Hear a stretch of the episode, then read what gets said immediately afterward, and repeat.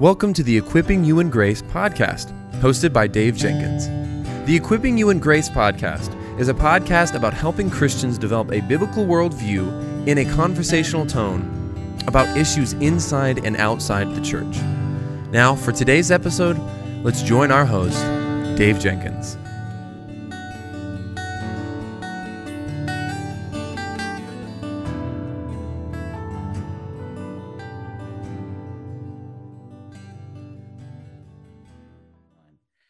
Welcome back to the Equipping You in Grace podcast. My name is Dave, and I'm the host for this podcast. And with me today, I have my friend Greg Allison. Greg, welcome back to the Equipping You in Grace podcast, brother.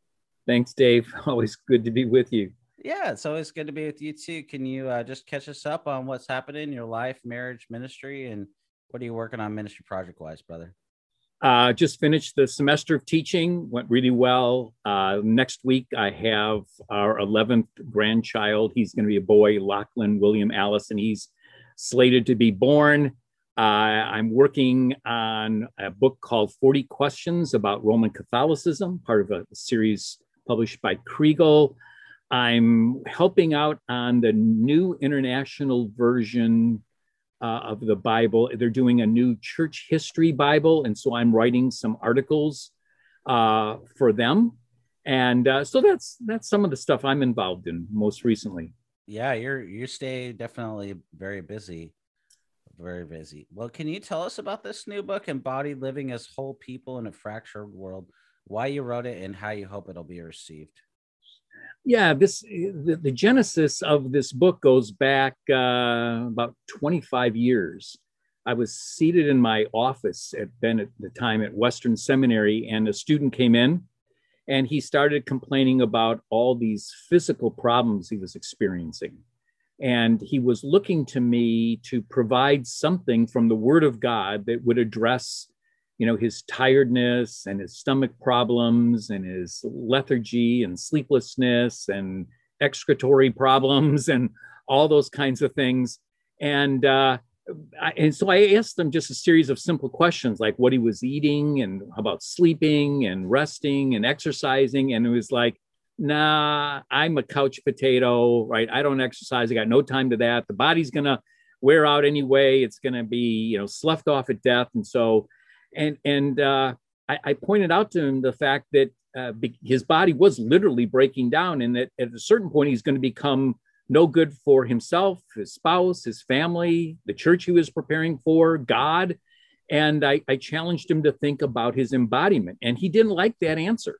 And uh, and he kind of got up and left my office, and I was in uh, at a really deep kind of crisis. Like what do I do when I talk to people about their physicality, about their embodiment? And that launched me on, uh, well, I'm still studying it, a 25 year program of thinking about a theology of human embodiment. And so, um, embodied, living as whole people in a fractured world, had that as its uh, genesis. And, and the big idea here is that the proper state of human existence is embodiment.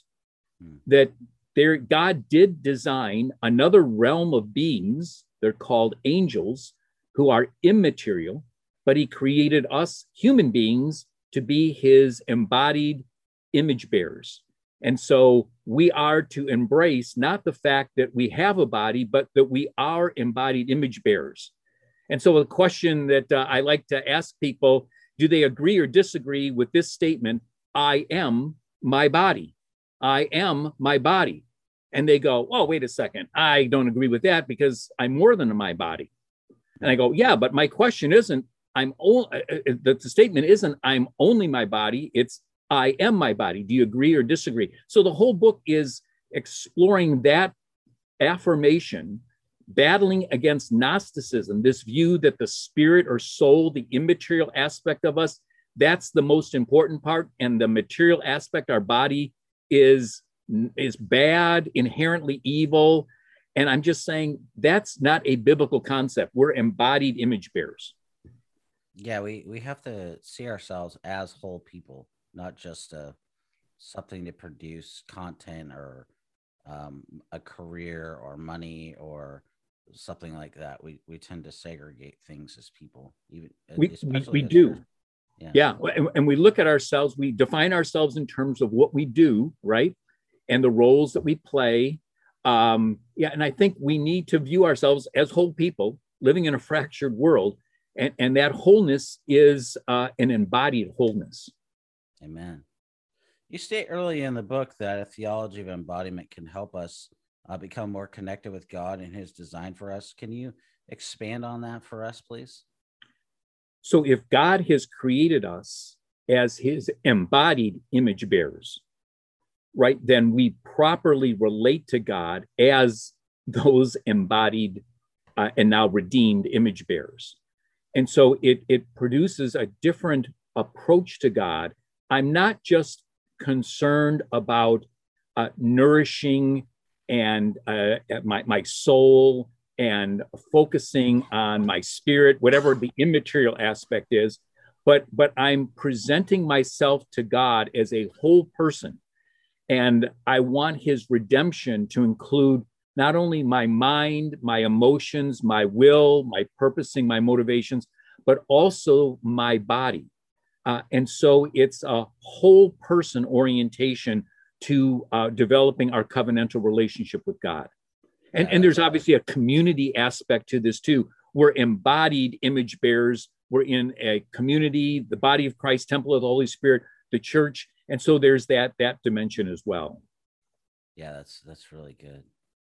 And we need each each part of that. You know, we need we need to understand ourselves as whole people in need of other people.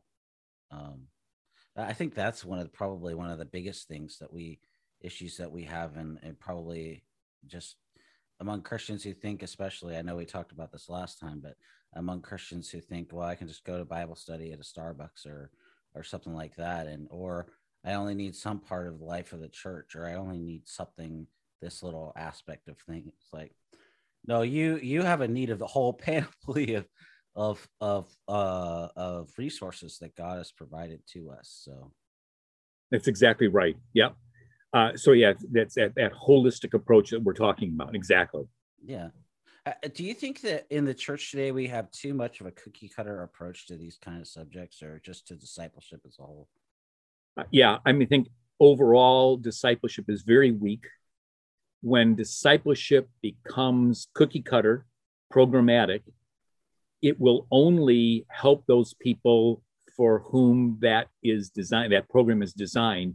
And anyone who doesn't quite fit the mold, who needs other resources or those resources presented differently, they're, they're, they're just not going to connect with us.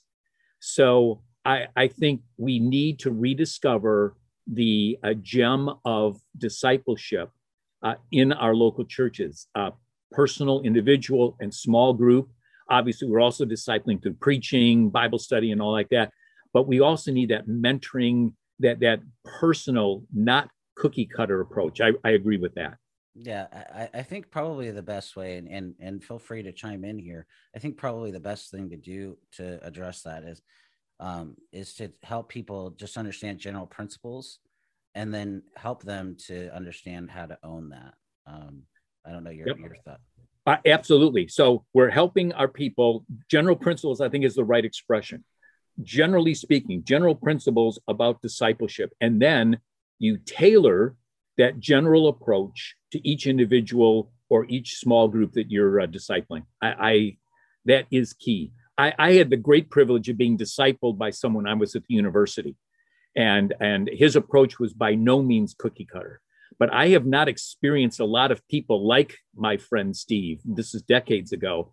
Um, but he had that art of discipleship. He knew how to take those general principles and personalize them. That's what I think we desperately need to recover in our churches. Mm, that's so good. Well, your book embodied covers a lot of ground in regards to the cultural conversation about body and sexuality. How does our interpretation of our own body image affect our relationship with God? Body image is, whether recognized or not, one of the greatest problems in American society today, right? It's estimated that about 95% of women suffer at some time in their life for longer or shorter periods of time with negative body image. And we would suspect that it's less for men. It's really not, maybe 90%. of men at some time in their life for shorter or longer periods of time will suffer from body image. And this is the, the, the way we, we think cognitively about our body, the way we perceive, the way we see our body, the way we feel uh, about our body, the way we behave toward our body, how we act toward our body, right? If if if we are not uh, settled with our own embodiment, and we don't like how tall or short or thick or thin or athletic or non-athletic, uh, if we're if we're not settled, believing that God has sovereignly designed us, and so we are as He has designed us, we have we're in competition with other people we work out at the gym for five hours a day to try and get the body to be our idol, right? We we uh, we think wrongly. We we we distance ourselves with other from others because we think that when they look at us, they perceive us, they they look at us in a manner of in askance, and and it's just like uh, body image is a huge problem and a theology of human embodiment, I think, is a necessary step in helping to have help people to think and see and feel and act toward their body in a God honoring and self honoring way. That's that's really really good. How should Christians respond to the confusing conver- uh, conversation of gender in our culture, specifically the idea that there are more than two genders? Ooh, this is the tough one, isn't it? Yeah.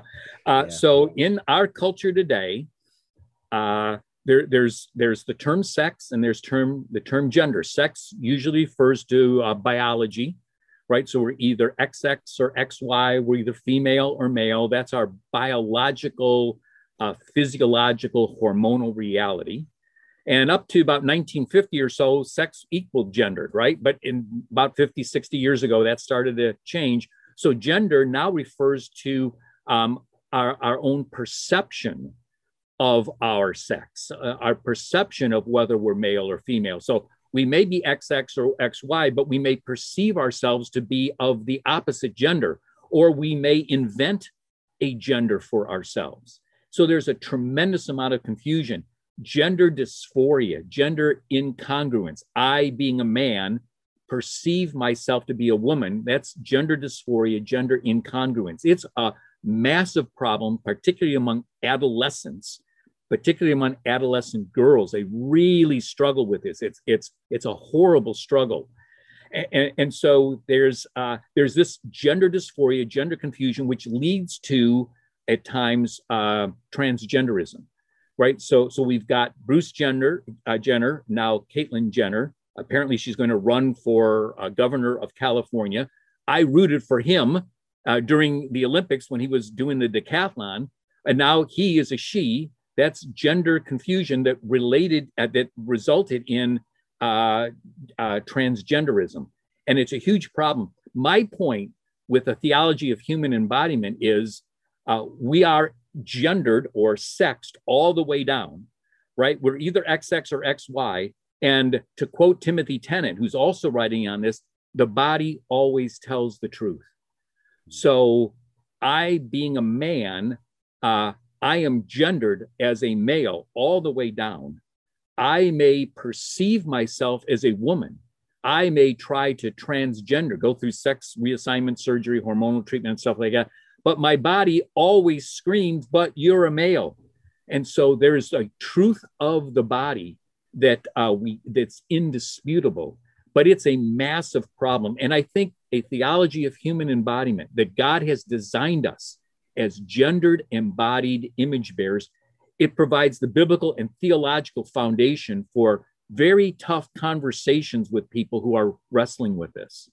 Yeah, yeah, it's it's uh it's a tough one. I remember I remember um when I was when I was a, a paraprofessional in Idaho for a number of years. One day, this student, she was uh he was a boy, or no, she was a girl, came in as a boy, yeah. And I'm like, wow, that was really the other than the bathroom thing, you know, that was that was really like a first time I had ever experienced that. Um, and I was like, wow, I just prayed because I can't say anything. Yeah. In the public school, but I definitely prayed. I prayed for the parents, prayed for the child, and it's so sad, you know. Um, it, it's very sad, particularly adolescents who struggle in lots of different ways during that period of their life. If um, if people are encouraging them to do uh, sex reassignment surgery, hormonal treatment, and pre pubescent uh, adolescents, uh, hormone blockers, and all like that, uh, it it it destroys them. It destroys their life. And what happens when they're 23 and they have deep regrets about what they've done? Yeah, they can do a reversal surgery, but I mean they're sterile, right? They're they're uh, they're reverting back to what they've always been. There's a lot of guilt and shame. There's a lot of blame to, to uh, spread around. It's a it's a massive problem, and, and the church, if it's equipped to love on and show compassion to uh, these who are struggling with it, we have a great gospel ministry in their life. Amen. Amen. The most important embodiment in human history was that of God the Son. How does the incarnation instruct us about our existence as embodied people? Well, first, it it it uh, underscores what I began our discussion with. Um, the proper state of human existence is embodiment, right? So Jesus, the eternal Son, becomes incarnate. Let's just use, for the sake of argument, the word he becomes embodied, right? To show that uh, the Lord is for the body. He came to redeem us as whole people in a fractured world. So he became fully human. That means he took on a human body. It underscores the fact this is exactly how God has designed us to be his embodied image bearers, fallen and now redeemed through the incarnate or embodied Son of God. So it just screams at us your body is right important. It is valuable. It's the way that god has designed us. And it also helps us think through the, the, the fact that he was a particular first century jewish male living in a particular context and culture and that is beautiful it's important it's real and that's also true of us each of us is a particular uh, gendered embodied uh, image bearer and God has planted us in this world. He's created us and designed us for our particular time, in our particular place and space in this world, uh, to live out the redemption that we find in Jesus, the incarnate Son of God. Mm. So good. You know, we we belong to God, and that's not just partial; that's total. Everything. And and, and yeah. yes, sorry, no, and, and right, right. So so we know we're moving toward death uh, all of us will die and then then we we enter this really weird period of life called the intermediate state We'll be unzipped all the way down so our bodies will be sloughed off we continue. So so dave jenkins uh, immaterial disembodied dave jenkins lives in the presence of the lord but you're not a whole human being. And what what's the next step after uh, our death and when we're living in the intermediate state? We will be longing for the return of Jesus Christ, at which point we will be embodied once again. We'll be re embodied now with a resurrection body because the proper state of human existence is embodiment, in this case, re embodiment. And so, again, this just communicates to us our embodiment is exactly how God has designed us, and He will redeem us as embodied image bearers through Jesus, the incarnate one. You're so sorry. I'm getting a little excited. Excited. Yeah, I can tell. I love that. it. yeah, yeah. I love it. I love it. Love to see you getting a little fired up there. That's that's great. Preach it, brother. Preach it. as uh, as image brother, as image bearers, what responsibility do we have in caring for our bodies? We could uh, we could change the the question: What responsibility do we have in caring for ourselves? Mm. Well, hmm. we we are to care for ourselves right? Um, and so even Ephesians 5 talks about we cherish our bodies, we cherish ourselves. So I, in the book, talk about uh, proper nutrition and regular exercise, sleep, rest, uh, sabbaticals, or regular rhythms of just recharging. Um, I, I, talk against and, and talk about and then provide solutions to the deadly sins of lust, gluttony, and sloth. These are these are embodied sins. And so there's part of our sanctification, right, is the sanctification of our body because we are to be sanctified as whole people. So uh, all those things, exercise, nutrition, rest, sleep, um, rhythms of uh, yeah rest. Those are all important things, and then battling against the sins of the body. Yeah, I know for myself, I've had to learn over time being in ministry and writing and ed- editing and all these things that there's a certain point at the end of the day, a certain point of the day where I have to stop. Usually that's for me, especially as I'm I'm not old, but I'm 40. Um, yep. And even in my mid 30s, I I really started to realize, hey, I'm not in my 20s anymore. I can't go yep. 15 hours a day. Um, I have to stop at eight hours a day, or maybe I have to stop at six hours a day, or or whatever. Um, and I have to stop around three or four, um, you know, doing whatever I'm doing because I'm going to get tired and I'm going to get, I'm not going to be able to wind down and I'm not going to be able to get sleep. Just understanding that we have those kind of limitations and being aware of those kind of things is, I think, really, really important. Um, especially because we, as guys, we can tend to overwork, and uh, that is our tendency. Um, and so I think being thinking about through your where your limitations are, what where when are you tired? You know, obviously if you have a, a nine to five job, you're not going to be able to to stop like somebody who's self-employed or whatever. So I'm not saying that. I'm just saying you need to be recognize what your limitations are and and make allowances for you to relax, have that time built into your life every day that's made such a big impact on on my life and when i don't sleep well that's usually because i didn't take i didn't practice what i'm preaching. And then when i don't i've noticed i get headaches i'm tired um, my production really falls off a lot and uh, it's just not good. I'm grumpy um, i'm no fun to talk to. So um, i agree with everything you've just said and exactly the way you've said it we eh, the, the expression we listen to our bodies. So you're you're saying pay attention when we're, when we're feeling uh, down right? When, when we're starting to uh, feel tired listening to our bodies listening to our embodiment right? And then not pushing but you're right too. We uh, in our society we have a particular tendency towards workaholism. So even though in the book i talk about sloth I also talk about workaholism, which is kind of the opposite thing. But we have a tendency, yeah, to want to put in 12 hour, uh, 14 hour days. Some people can do it. Most of us can't. You can't. I can't. Right. So we need to be thinking about our own limitations. That's another point that you make. And our limitations are not bad. Right. If God has created us as particular embodied image bearers, then he has designed us with a certain capacity, and limits are not bad. They're part of God's creation of us. So mm-hmm. I just want to underscore everything that you said in exactly the way that you've said it.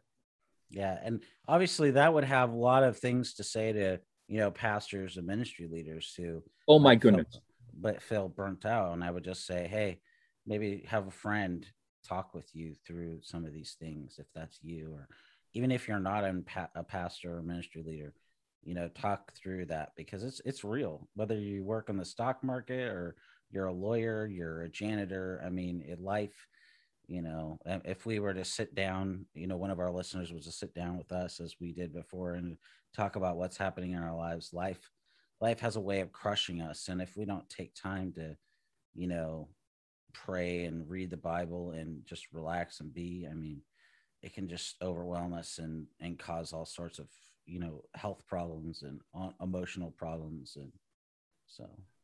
Uh, i hope your listeners are, are really tuned in to what you just said. I like the idea of a friend right who will say you know dave i think you're overworking right? And and i can see you're grumpy and you know what you're no fun to talk to anymore right? You complain about all these this stuff and who can call us on that. That that that's very very important. That's part of discipleship isn't it mm. and then realize, particularly for pastors, burnout is not a blessing, right? Uh, God has designed our lives and also the ministries of pastors to be a marathon, right? We want our pastors to be in it for the long haul, for decades. And if they burn out after three years, or I guess the tenure now is about seven years, right? If, if they burn out, what, right? That, that's not the way it's supposed to be. But again, some pastors, some people in Christian ministry think They've got to be on 24 7. God has not designed us to be on 24 7. And, and if you press really hard for several months or several years, or maybe even a decade or two, you're going to pay the piper sooner or later, right? The, the, the, the scientific evidence is overwhelming that if you don't rest and live with, with, with this sense of wellness, you will burn out, you will destroy yourself. And, and, I, and I'll be honest here honesty moment. Yep. Okay. Here we go. I I have burnt out three times. So okay. Yep. You know, I I'm not just saying this. Oh, here's some guy, you know, opining on whatever.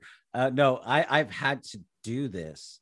Um, I was uh, every year when I we were in Idaho, I would teach a Bible study and I would do a whole bunch of other things on top of Servants of Grace, and that was a lot. Um, around May, it would be around this time we would wrap up for the year and I would feel so exhausted.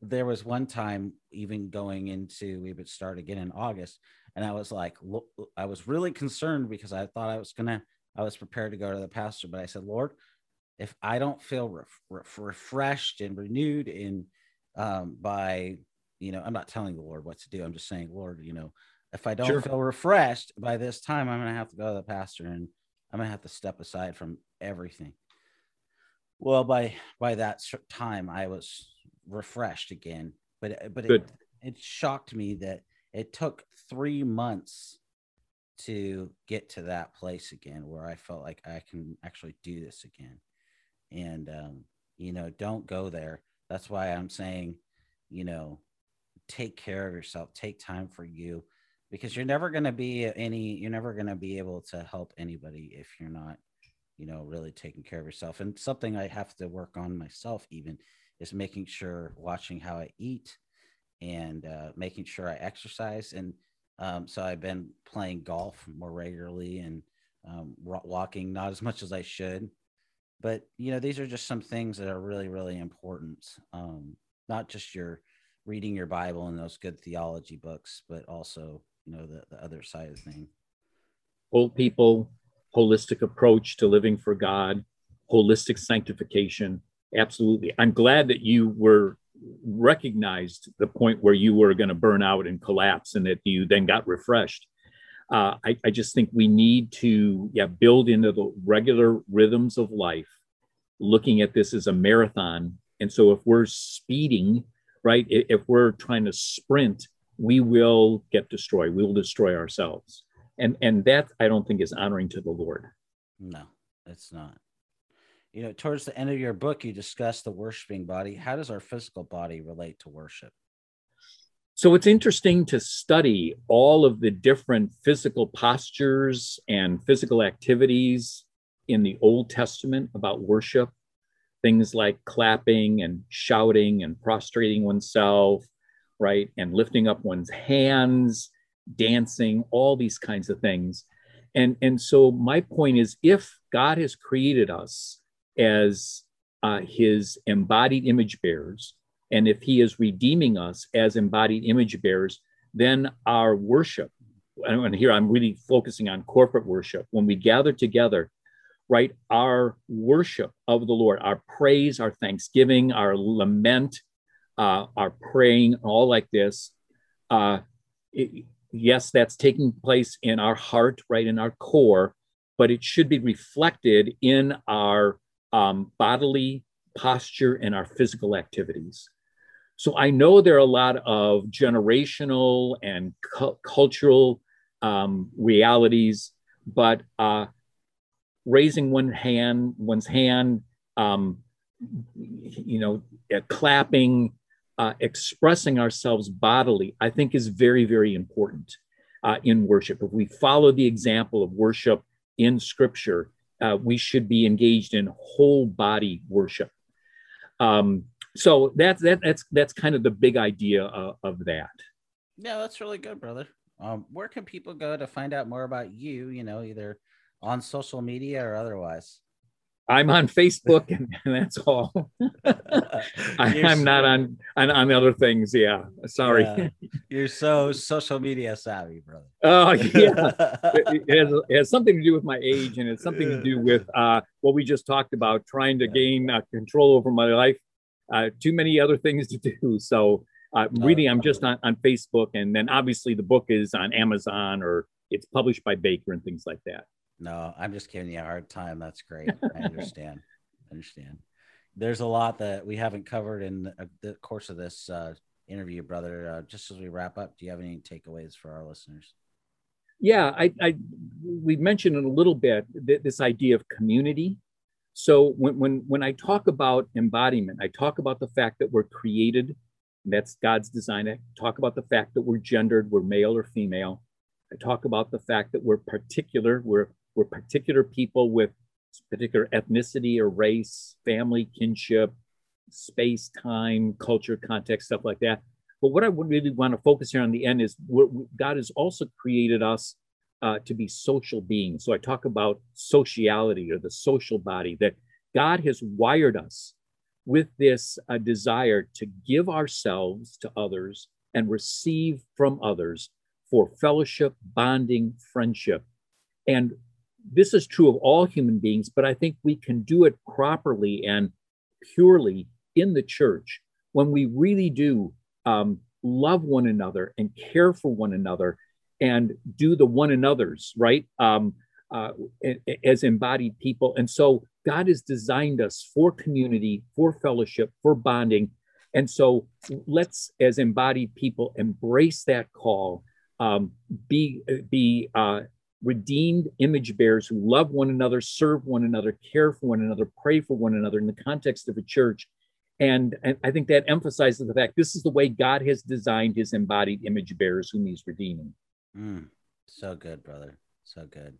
Well, guys, we've been talking today with Dr. Gregg Allison about his new book, Embodied Living as Whole People in a Fractured World.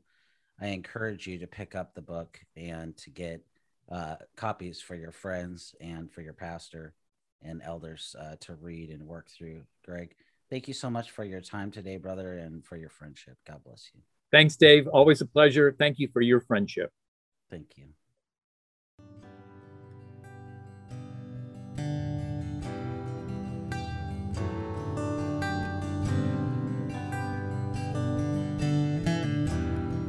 Thank you for listening to the Equipping You in Grace podcast. If you enjoyed it, please subscribe, rate us on the app, and share this with your friends and family on social media. If you want to find us on social media, you can find us on Twitter at Servants of Grace, on Instagram at Servants of Grace, or by searching at Servants of Grace on Facebook. You can also find this episode and many others like it on the front page of our website, servantsofgrace.org.